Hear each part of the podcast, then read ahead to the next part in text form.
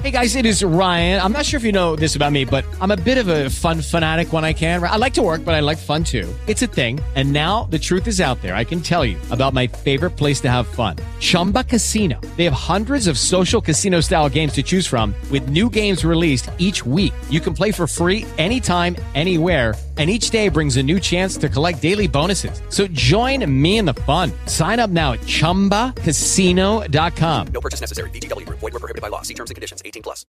Le tematiche della storia. Sul nostro libro si parla di indicatori tematici, criteri attraverso i quali classificare le informazioni storiche.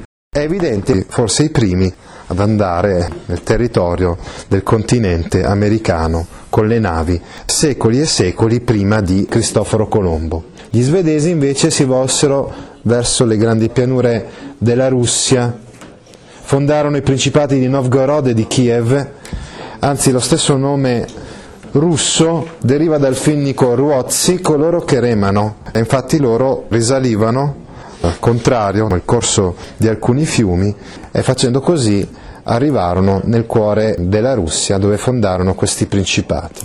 E qui il cuore, se vogliamo, anche di quella che sarà la Russia successiva.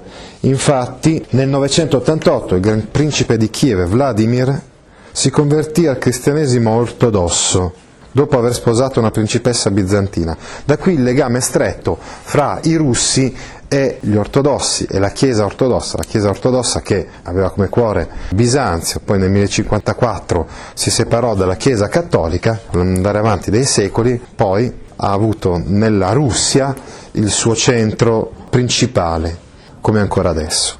I Saraceni. Ecco, abbiamo visto che le coste dell'Africa settentrionale, parte della Spagna e la Sicilia, come vi dicevo, erano in mano degli arabi. Una parte di questi arabi si specializzò nelle scorrerie, nelle razzie, erano i Saraceni. Saraceni, Mori, tra l'altro avevano dei punti di appoggio importanti, delle basi. Per esempio a Frassineto, che si trova in Provenza, c'era una base dei Saraceni. Altre basi dei Saraceni si trovavano in Sardegna, in Corsica. Dalla Sardegna, dalla Corsica, i Saraceni prendono le navi, vanno sulle coste della Toscana, depredano le coste della Toscana e poi ritornano nelle loro basi in Sardegna e Corsica.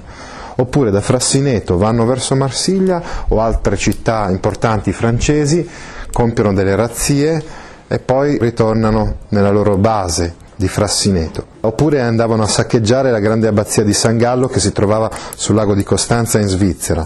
E i Saraceni di per sé erano una tribù semita del Sinai, dedita alle razzie, stanno a indicare quindi comunque nel Medioevo i corsari, i pirati arabi.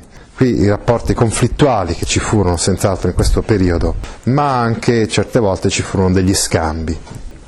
I Saraceni comunque, soprattutto per esempio in Toscana, vi stavo dicendo, in altre zone dell'Italia imperversavano, tipo per esempio le coste in generale del Tirreno soprattutto. Un'altra tribù di origine turca, di lingua affine a quella dei Finnici, fu quella degli Ungari, detti anche Magiari. Ancora adesso, infatti, la lingua degli ungheresi è una lingua profondamente diversa rispetto ad altre lingue europee, in quanto appartiene a un ceppo linguistico diverso. Ugro-finnico è il ceppo linguistico di queste popolazioni, ungheresi, finlandesi, imparentate più con popolazioni mongole, orientali, asiatiche, che non con le lingue insomma indoeuropee. Ebbene, partendo dalla Ungheria, anche gli Ungari compirono delle scorrerie, delle scorribande. Si volgevano per esempio verso l'Italia settentrionale per quanto ci riguarda, ma non solo, anche verso la Germania, le Fiandre, la Borgogna, tra l'ottocentonovantotto e il novecentocinquantacinque. Numerose città saccheggiate, Pavia, Brescia, Bergamo, Basilea, Ratisbona, Augusta. Ancora l'abbazia di San Gallo, saccheggiata quindi non solo dai Saraceni ma anche dagli Ungari. Tutto questo creò, come vedremo, una reazione. La reazione fu quella di spopolare le coste. Le coste erano particolarmente soggette alle invasioni dei Normanni e dei Saraceni.